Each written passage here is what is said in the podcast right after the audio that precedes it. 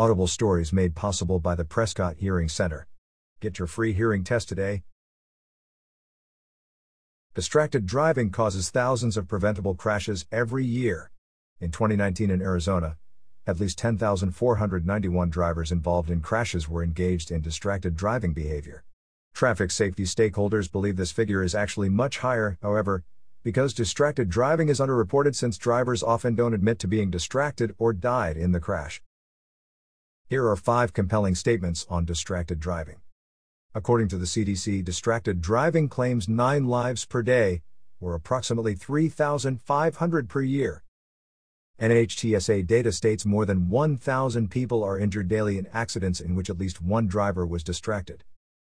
Also, according to the National Highway Traffic Safety Administration, in 2019, distracted driving was a reported factor in 8.5% of fatal motor vehicle crashes.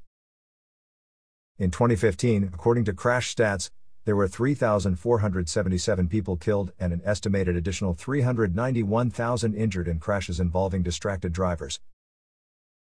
And a final, compelling statistic from the New York Times drivers who text while operating a vehicle are 23 times more likely to become involved in a car accident.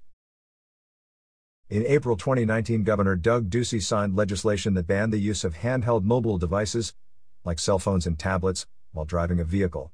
It is illegal for drivers to talk or text on a device not engaged in hands free mode on all roadways in Arizona.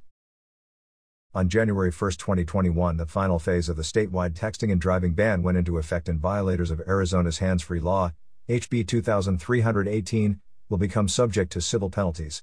The first violation will result in a fine between $75 and $149, and subsequent violations can be as much as $250, plus applicable surcharges. That's an expensive and dangerous text message